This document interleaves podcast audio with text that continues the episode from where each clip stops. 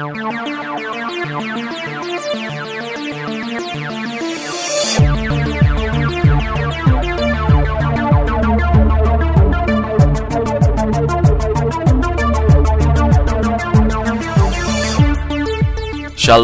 shalom. My name is Ariel ben Lyman Hanavi.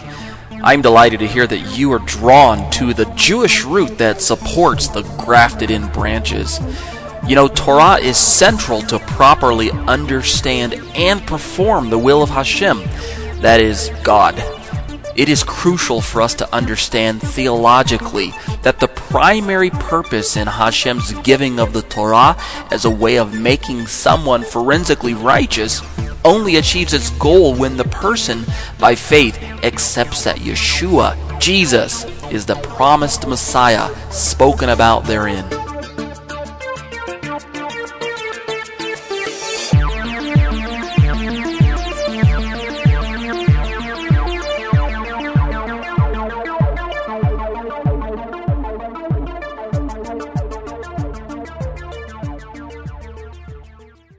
Welcome to Parashat Beha'alotcha, when you set up.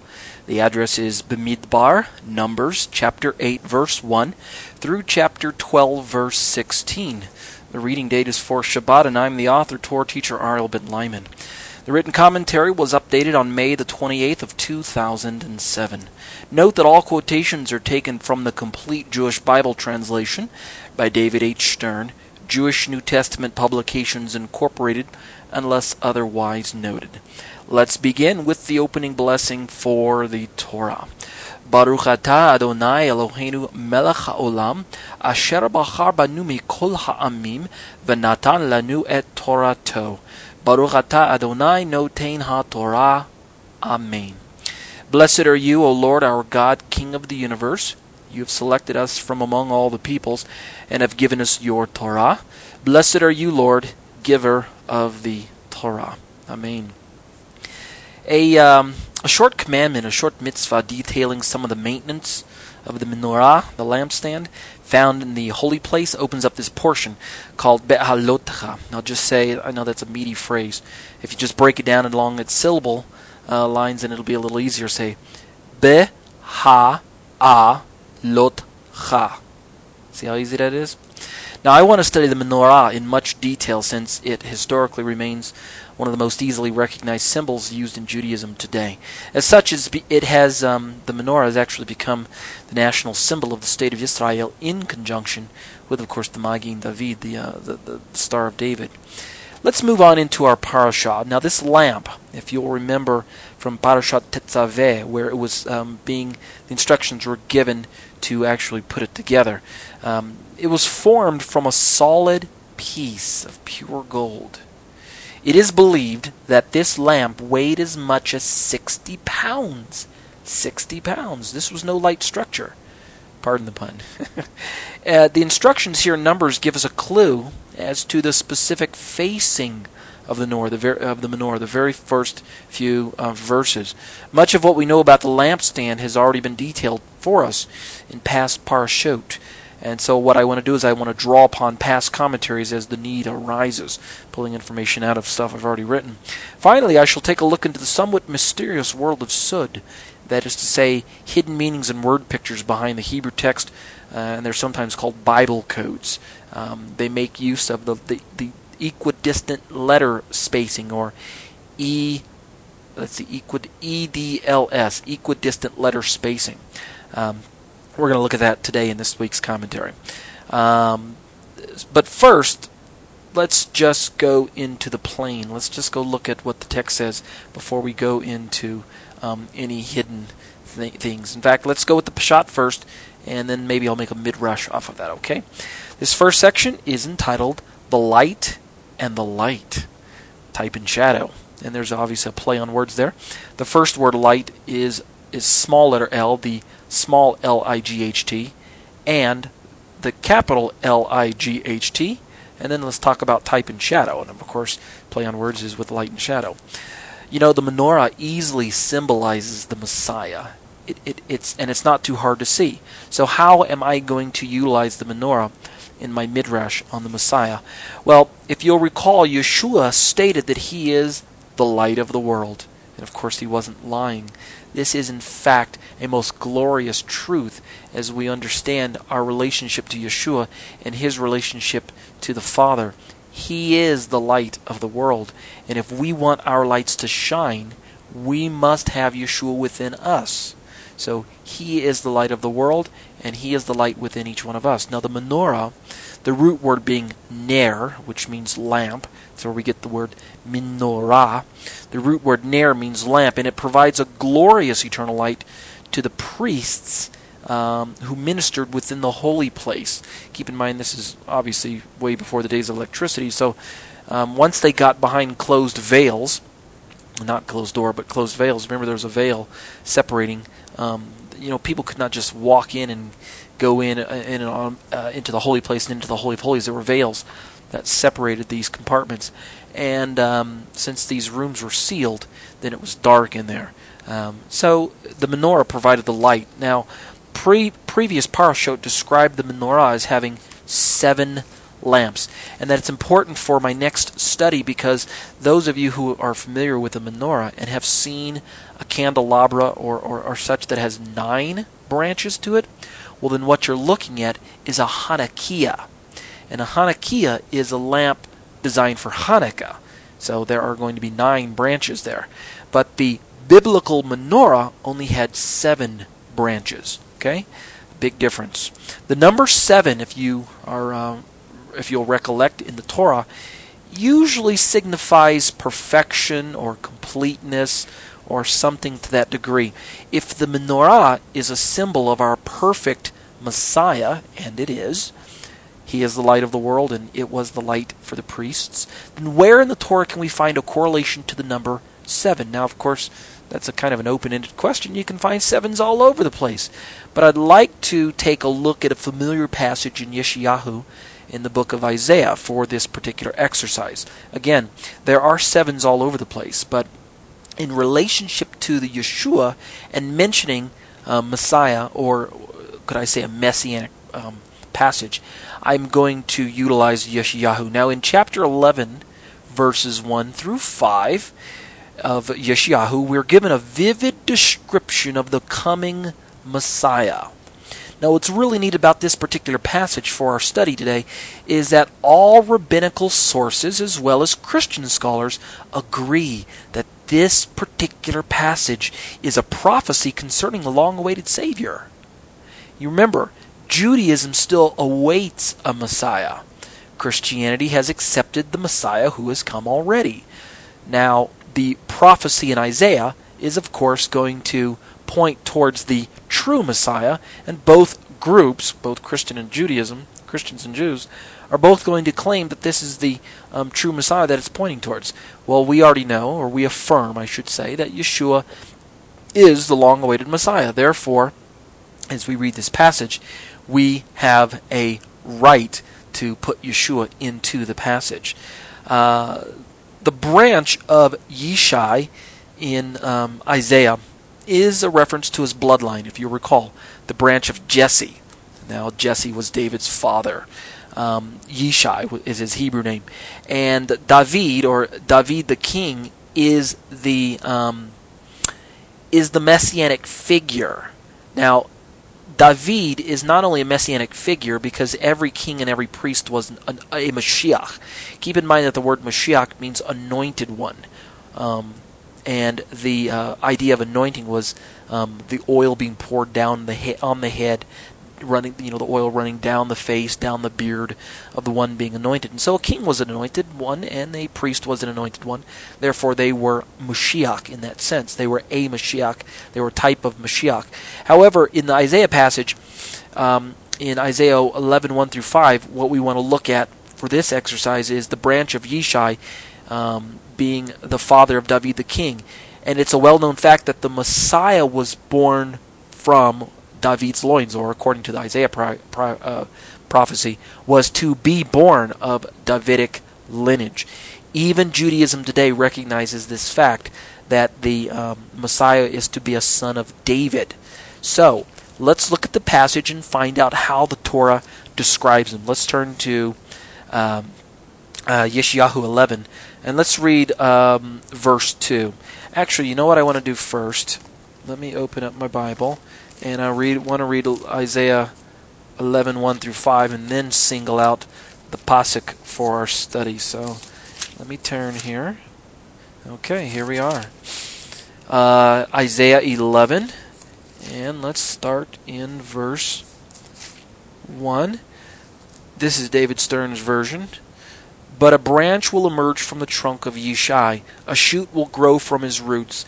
The Spirit of Adonai will rest on him the Spirit of wisdom and understanding, the Spirit of counsel and power, the Spirit of knowledge and fearing Adonai. He will be inspired by fearing Adonai. He will not judge by what, he, what his eyes see or decide by what his ears hear, but he will judge the impoverished justly. He will decide fairly for the humble of the land. He will strike the land with a rod from his mouth, and slay the wicked with a breath from his lips. Justice will be the belt around his waist, faithfulness the sash around his hips. That's verses 1 through 5. Let's now single out verse 2.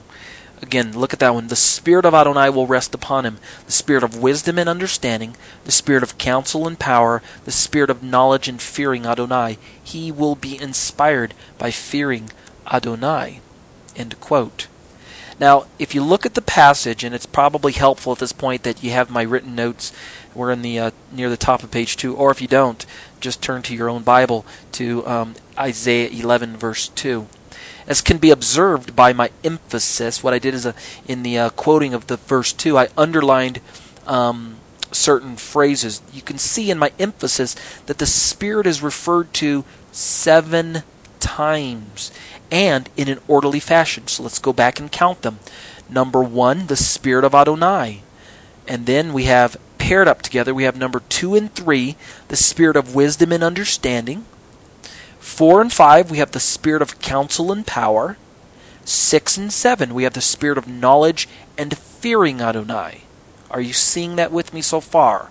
You have the Spirit of Adonai, number one, and then two and three, we have wisdom, understanding. Four and five, we have counsel and power. Six and seven, we have spirit of knowledge and fearing Adonai. Now, I believe very firmly, and I'm not alone in, in saying this, that this is not an arbitrary use of words coined by the Navi, by the prophet Isaiah. He wasn't merely um, manufacturing this uh, statement out of his own um, human psyche. Rather, I believe Yeshayahu was writing under the direct inspiration of the very Spirit that he was speaking about. Now, of course, that's true of all of his words that have been preserved for us in the book bearing his name. I'm not saying that any part of the book was was uh, is uninspired. Don't don't get me wrong. What I mean is, as the Navi writes, I believe that God utilizes the the um, the intellect and the character, as it were, of the people that He allows to write His books and His verses and His chapters and and the uh, the letters that we have uh, put together for us in our Bibles. So God works through their knowledge of current events, knowledge of Scripture, knowledge of um, maybe a practice or trade, you know, a, a, craft or or something that that they're able to do. You know, if they were herdsmen, God works through that knowledge. If they're a tanner or leather maker, like like um, Peter, then He works through that. Or as in Paul's case, he was a learned man, and Paul and God worked through that. So I don't believe that everything that Isaiah wrote, wrote was just written like in um, in a trance, where Isaiah is disconnected from what he's writing. However, there are times I believe when the Spirit specifically guides the pen of the person writing, and in that um, guidance, the exact wording comes out the way God wants it, and I believe that this is one of those cases. Now, the Torah frequently employs the use of word pictures. This is one of its e- more easily recognized teaching tools. It, it, it puts together a picture for us using words. These are usually phrases and words coined for the explicit purpose of calling the reader's attention, or in their case, the listener, to a certain truth of the understanding of Hashem and his purposes among mankind. God wants to teach us very many important things. Sometimes it's mere narrative. Sometimes it's just prose. Other times it's just poetry. Other times it's it's uh, uh, you know like teaching. It's didactic. It can be um, case law or whatever um, we might find. But at any rate, God specializes in um, painting pictures using actions. For example, when the Torah uses the word anoint like we find in plenty of passages, especially where we're reading about priests or we're reading about kings. When it uses the word anoint, the picture that is painted, okay, you've got to get this in your mind when you hear the word anoint. The picture that's painted is one of a horn of oil, and it's presumably olive oil because that was uh, widely used, and it still is today for anointing purposes.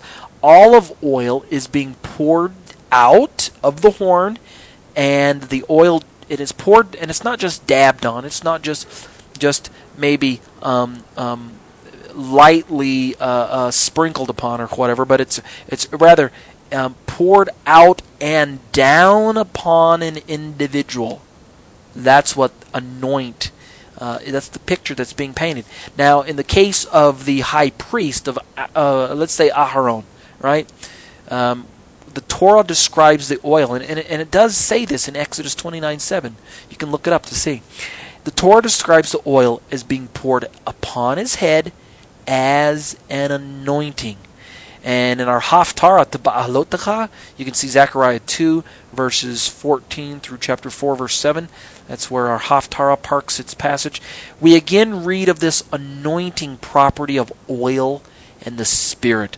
To anoint someone is to to commission them for service to the Lord. And the oil is representative of the Spirit's power coming to rest down and, and upon the individual, uh, empowering them to to maintain the office, as it were, that they are being called into. Now, as I see this picture, picture this with me. Those of you who have who've witnessed this before, just follow along with me, okay? You've got a man. Let's say we've got Aharon, okay? And let's picture him like we would normally like to see um, uh, a Near Eastern man in of, Aharon's age. Keep in mind he's 80 years old. You know, he's 80 plus years old, right? So he's probably got a, a, a long, thick beard. Uh, those men who, those of you who are listening to my podcast who have uh, thick beards, you can relate. Or those women listening to my podcast who happen to like men who wear beards, well, then you can relate as well. Uh, but anyway, we've got this this this Middle Eastern man, um, uh, and he's got a thick, long, thick beard, and I'm not sure what color it is, but uh, and he's got his hair, and let's say it's Moshe who's pouring the oil over his head. Right, the horn is full of this oil, and Moshe starts pouring slowly at the top of his head, and as he pours, the oil goes down his hair, down the sides it starts coming down his forehead. It's it's running down his face. It's now running down into his beard. I can see it running down his face, into his beard. It's down on his shoulders now. And Moshe ain't stopping. Moshe's pouring. He's pouring. The oil is going down. Moshe is doing what? He's not just wasting oil, people. He's making sure of the God given instructions. God said to anoint your brother, anoint him with oil. And the oil is is a picture. It's it's a it's a it's a shadow of the spirit. It's a representation of the spirit of the Lord. The spirit of Adonai is is coming to rest upon Aharon, so that Aharon can walk into the office of Kohen Hagadol, the high priest. And the oil is some people might say the oil is the conduit of the spirit. I wouldn't put it past him. The spirit can use that even as today, when during ministry times at churches, at synagogues, um, when ministers are are known to reach for oil, and usually it's some type of a of an olive oil or something like that. They reach for the oil and they, they rub it on their hands and then they and then they, they touch the person that they're ministering to. Perhaps it's healing, perhaps it's deliverance ministry. The oil is like a conduit of the Spirit of God. Can you heal without the oil? Absolutely. Can you anoint someone without oil? Well, it'd be kind of hard because uh, it'd be like trying to be baptized without water. Um, the point is, the Torah says to use oil. We are um, we're obedient to the commandment. We use the oil. So the Torah is explicitly teaching us again that the office of Kohen Hagadol, of high priest, cannot function properly without the supernatural anointing from the Holy Spirit, the Ruach HaKodesh. It's an impossibility. Aaron was not to operate under his own power, and God instructed Moshe to anoint him. All Moshe had to do was be obedient to the command and pour the oil and believe by faith that God would do the rest. And sure enough, God anointed Aharon. Now we know again also from the book of Hebrews that Yeshua is our great Kohen Hagadol. He is our high priest in heaven.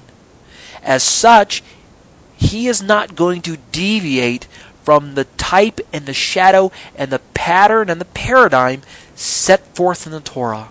What is he going to do as a high priest? He's going to do exactly what he instructed the earthly priests to do. He would need to walk in this very anointing in order to fulfill his earthly ministry. He was a man, but he was God. And as a man, he set aside his privileges as God and he walked as a man, which means he demonstrated for you and I, listening to the podcast today, reading my commentaries, all who name the name of Yeshua, he demonstrated for us what it means to walk in the anointing of the Spirit of God. We must imitate Yeshua. As he walked in the anointing, we must walk in the anointing. What does the Torah say of him? In Luke chapter 4, verses 16 through 18a. Let's read it here, okay? It relates to our passage in Yeshayahu. You're going to like this. Quote, Now when he went to Nazareth, where he had been brought up, on Shabbat he went into the synagogue as usual. He stood up to read, and he was given the scroll of the prophet Yeshayahu. Unrolling the scroll, he found the place where it was written, quote, The Spirit of Adonai is upon me. End quote. Now, if you go on and read the passage in Luke, the verse actually goes on to quote another passage found much farther into the scroll of Isaiah. In fact, it actually quotes from 61 verses 1 through 2, um, and, and, then it pulls a little part out of uh, 58 verse 16. Yet, if you'll notice when you look at Yeshua's statement, okay, he unrolls the scroll, he finds a place, and he starts by announcing that, quote, the Spirit of Adonai is upon him, or upon me. Now, when I compare the Masoretic Hebrew text of the Isaiah passage to the Greek Septuagint of the same passage, I actually find an occasion for a wonderful midrash. You guys ready for this? I think you're going to like it, okay? Let's start with the LXX, which is the Septuagint. Remember, the Septuagint is the Greek translation of the original Hebrew. It was commissioned by 70 or possibly 72 um, Torah scholars or rabbis or, or scribes, as it were, to um, translate into the into the common language. Koine Greek was the common language of Yeshua's day among Jewish people in the diaspora, in the uh, the, the, outlying areas, the non uh, uh, areas. Greek was a common language. So, in order to get the Bible into the language of the people, they and this happened 250 years before Yeshua hit the scene, by the way. Um, the uh, also the king of Egypt, Alexandria. Um, he uh, uh, Alexandria was the city. He wanted a copy of the holy book in his own language, and, and so he commissioned them to, to put together an official translation, and thus the Septuagint was born. At any rate, it was widely utilized in the first century Judaisms um, to include Yeshua's day and Yeshua himself is reading from the LXX, the, the, Septuagint. So let's read from the LXX, and I'm going to provide for you a translation that is available online. Look at my footnote on the bottom of page 3, uh, http uh, colon forward slash ecmarsh dot com, and then um, uh, go from there. Uh, or just do a Google search for online Septuagint and I'm sure you'll be able to find one. Let's read it. Quote, The Spirit of the Lord is upon me, because he has anointed me. He has sent me to preach glad tidings to the poor, to heal the broken in heart, to proclaim liberty to the captives, and recovery of sight to the blind, to declare the acceptable year of the Lord and the day of recompense, to comfort all that mourn. And now let's jump over to chapter 58, verse 6. I have not chosen such a fast, saith the Lord, but do thou but do thou loose every burden of iniquity, do thou untie the knots of hard bargains, set the bruised free, and cancel every unjust account. End quote. Now again, since Yeshua was most most likely quoting from the LXX, from the Septuagint, I like to think that we have what we have here is as we're looking at it, is actually a double application, which amounts to a play on words. Now, stay with me because I might lose you if you don't follow carefully. Now, keep in mind, his listeners would have immediately recognized the messianic phrase, quote, the Spirit of Adonai is upon me. Now, again, Yeshua isn't just merely speaking his words to the, uh, the, the, the um, crowd that day, those who were in the synagogue. He's quoting from the text. So, let's turn over to Isaiah. Let's go to chapter 61. Now, well, let me pause. Um, Keep in mind that we just read Isaiah chapter 11, verse 2, where it says, The Spirit of Adonai will rest on him. Now let's jump over to Isaiah 61. I'm in uh, David Stern's version again. And the very first pasuk of Isaiah 61 reads, quote, The Spirit of Adonai Elohim is upon me, because Adonai has anointed me to announce good news to the poor, etc. Now, Yeshua starts by saying, The Spirit of Adonai is upon me. Did you guys catch that? Now, especially since the passage is found within the Masoretic text, the phrase from Yeshayahu 61 reads, just as I read it, The Spirit of Adonai Elohim is upon me. Did you see that? The Spirit of Adonai Elohim is upon me. The title for Hashem, Elohim, is not found in the Septuagint. That's my point. Look at the Septuagint quote again above. It says, The Spirit of the Lord is upon me. But if you look at the Masoretic text, it says the Spirit of Adonai Elohim is upon me. There's a word that's been removed from the uh, from the Septuagint version as it captures down into the uh, Greek. So it, it's not found in the Septuagint, and likewise, it's not used by Yeshua here in Luke, the Luke passage that I'm quoting. Remember, I'm I'm starting in Luke chapter four, verse 16. Let me just turn again there as well in my Bible here. Luke chapter 16. And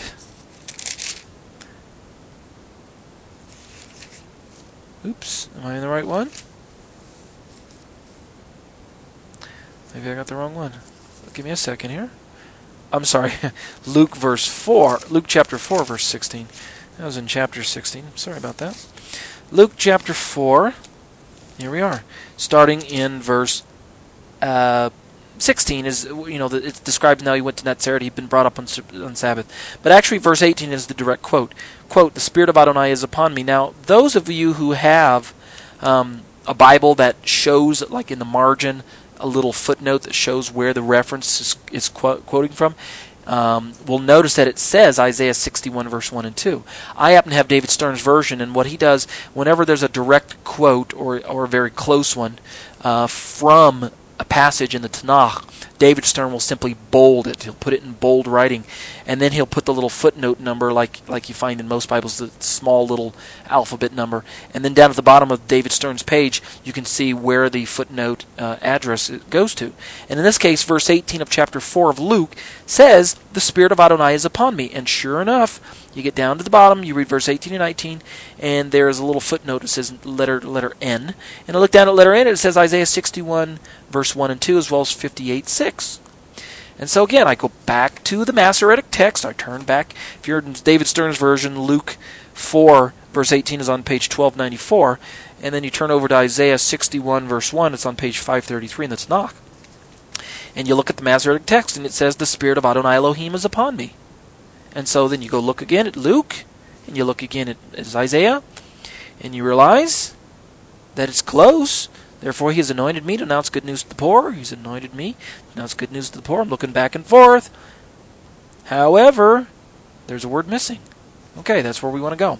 The title here for Hashem, again, Elohim, is not found in the Septuagint and is likewise not used by Yeshua here in Luke. So I believe that Yeshua might have even been hinting at the Isaiah 11 passage. Because look again at Isaiah 11. Look at the wording. Let me go back again in my passage here. Isaiah 11, verse number 2 The Spirit of Adonai will rest upon him. It just says the Spirit of Adonai. It doesn't say the Spirit of Adonai Elohim. So I believe that possibly uh, uh, um, Yeshua being familiar with the uh, uh, uh Isaiah 11 passage is possibly hinting at it and maybe even simultaneously tying it into the, the, Isaiah 61 passage, kind of kind of using both of them, bouncing off of one another. After all, the Isaiah 11 passage as well as the Isaiah 61 passage, both of them are in fact messianic passages. Both of them are recognized as messianic passages by Jewish and Christian scholars alike. Both passages would have been ripe for midrash from Yeshua. Amen. Amen. So, in other words, perhaps Yeshua wanted his um, listeners to realize that he is the Mashiach, the anointed one of both passages. I don't think I'm stretching the story here too much. But what of the reference to seven? Because that's where I started out. After all, we are in Parashat Beha'alotecha, and I'm talking about the menorah, which has seven branches. Where am I going with this, Ariel? Get to your point already. I will. Let's look at the last book of the Brit Chadashah, of the Apostolic Scriptures. Um, okay, let's go to Revelation real quick, and then I'm going to tie it all together for you. In Revelation 5, verse 6, our visionary, Yochanan, John, is given a glimpse of the heavenly throne. And in this vision, what does he see? Well, he sees a lamb who appears to have been slaughtered. And if you notice the description of the lamb, it's actually quite peculiar. It's got seven horns and seven eyes. That's a strange looking lamb, if you ask me. The scripture tells us, if we look at uh, Revelation, that the that these seven are representative of the sevenfold Spirit of God. The sevenfold Spirit of God? What's that all about? Whence do we find the seven spirits of God in the Bible? Where did we ever read that? You guys ever remembering about the seven spirits of God? Well, maybe if we go back to Isaiah chapter 11, let's look at that again. The Spirit of Adonai will rest upon him, number one. The Spirit of wisdom and understanding, two and three. The Spirit of counsel and power, four and five. The Spirit of knowledge and fearing Adonai, six and seven. Did you see it there? The Spirit is described as a total of seven yet laid out in a pattern of one. There's only one spirit, of course, but what we've got is a pattern that seems to be very similar to what the menorah is described as. We've got a pattern of one with three pairs of two along with it. Okay? So, does this pattern look familiar to you now? It is the very same pattern that the menorah was fashioned into. One central branch and three pairs of of, of, of branches coming in, and uh, and the and the, the branches coming into the central shaft are connected to each other. The seven branched lamp consisted of one central shaft with three pairs surrounding it. Now, what if we were to take the menorah, okay? Imagine you've got this menorah in your hand, okay? One center branch, three on one on the left of the center branch, three on the right of the center branch, viz a total of 7. Take this and just turn it on the top. Look look straight down on the menorah. So you're not looking at the branches, you're just looking straight down at the tops, all right? Focusing on just the top of the structure, let me just fill in letters in, in the assignment of the places reading right to left or left to right, doesn't matter. Um, this following algebraic equation, as it were, will demonstrate its pattern, okay? Reading right to left or left to right, it doesn't matter. We've got D, C, B, A, B, C, D. Are you following me? A in the uh, in the in the alphabetic numbers there, or the algebraic equation. A represents the center lamp. B and B on the left and the right of A represent the first pair. C and C on the left and right uh, represent the second pair, and then D and D on the left and right represent the third. So we've got this pattern of seven, but it's really comprised of a center lamp with the three pairs on to the left and three pairs to the right. I think we call this a chiastic structure. Um, where we have a, um, a balance or a, a, a symmetry uh, between the two. Okay, if we're like kind of like a mirror representation where the mirror is like straight down the middle, of the letter A, and then it's a mirror image on either side. This is representative of the sevenfold Spirit of God. Now, notice I didn't say I didn't say seven spirits. I said sevenfold Spirit of God. God demonstrates His ways to us in in, in, in, in, in pictures and patterns that we can't fully always comprehend. However, um, this is the description given to Yeshua. So we must understand that this was uh, uh, John's picture when he sees the lamb. It does say, remember, it wasn't I that's made this phrase up, it was John who said this. And of course, John is speaking under the spirit of Yeshua when he says, I saw a lamb with seven eyes and seven horns. And these are the sevenfold, this is the sevenfold spirit of God. Let me go ahead and turn to that passage real quick in Revelation. This time I'm going to read it out of uh, the KJV. Let me pull it up again. Where did I have it? It is Revelation 5 6. And out of the KJV it reads, "quote And be and I be, and this is John speaking, obviously. And I behold and and I beheld, and lo, in the midst of the throne and of the four beasts, and in the midst of the elders stood a lamb, as it had been as it had been slain, having seven horns and seven eyes, which are the seven spirits of God sent forth in all the earth." So, um, again, we, we see that John is describing this lamb this way. Yeshua is the lamb who was slain. We know that to be sure. We don't have to guess. We're talking about the seven spirits of God sent into all the earth. We're trying to figure out what that is. Now, we already understand that the spirit, represented by the oil in our menorah picture, gave the lamp its light. The menorah was not an electric menorah. Okay, I'm sorry, we're a little too early for that. Likewise, just get the idea out of your mind that there were candles up there for the priest to light. There were no candles either. We're talking about little lamps, okay?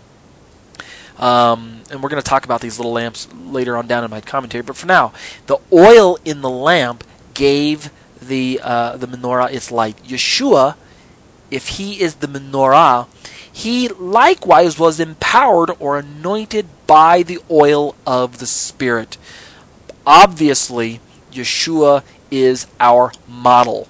If Yeshua was illuminated or uh, empowered by the light of the uh, of the Spirit within him, then we can do no better. We must imitate the Master. As his disciples, we must also have the oil of the Spirit within us. If we are to be a light in this dark world. Everyone, of course, agrees with me. Our current parasha instructs who? Am Yisrael to make sure that the menorah faced the priest properly. In the first few verses, that's what it talks about. As we're going to see, this perfectly describes our Messiah, whose spirit continually shines, it continually faces the Father in divine intercession. Yes, if it not if it were not for Yeshua, constantly facing the Father, constantly approaching our Heavenly Abba on our behalf, then we would be found lacking. We would have no place in God's kingdom. The Messiah is our intercession, is our interceder. He, he is he's our intermediator. He is he's our great high priest. He intercedes for us, and therefore he faces the Father on our behalf. He is able to face the Father because he shares the same nature as the Father. We cannot see the Father. In fact, Yeshua said when they asked him, Show us the Father, and what did Yeshua say to him? I've been with I'm paraphrasing obviously. I've been with you so long and you're asking me to see the Father? I'm telling you, if you've seen me, you've seen the Father. And so we know that Yeshua is the face of the Father. And that Yeshua faces the Father. Moreover, his face, and let me just close with this on part A, the face of the Son should continually shine upon our face for the entire world to see. Amen. Amen. It's about 37 minutes into the commentary. I'm going to call this part A, and uh, we're on the top of page 4. When we return, we are in Parashat Beha'alotecha. We're going to talk about the menorah. We're talking about the menorah now, but we're going to continue talking about it. We're going to get into the fascinating world of equidistant letter spacing.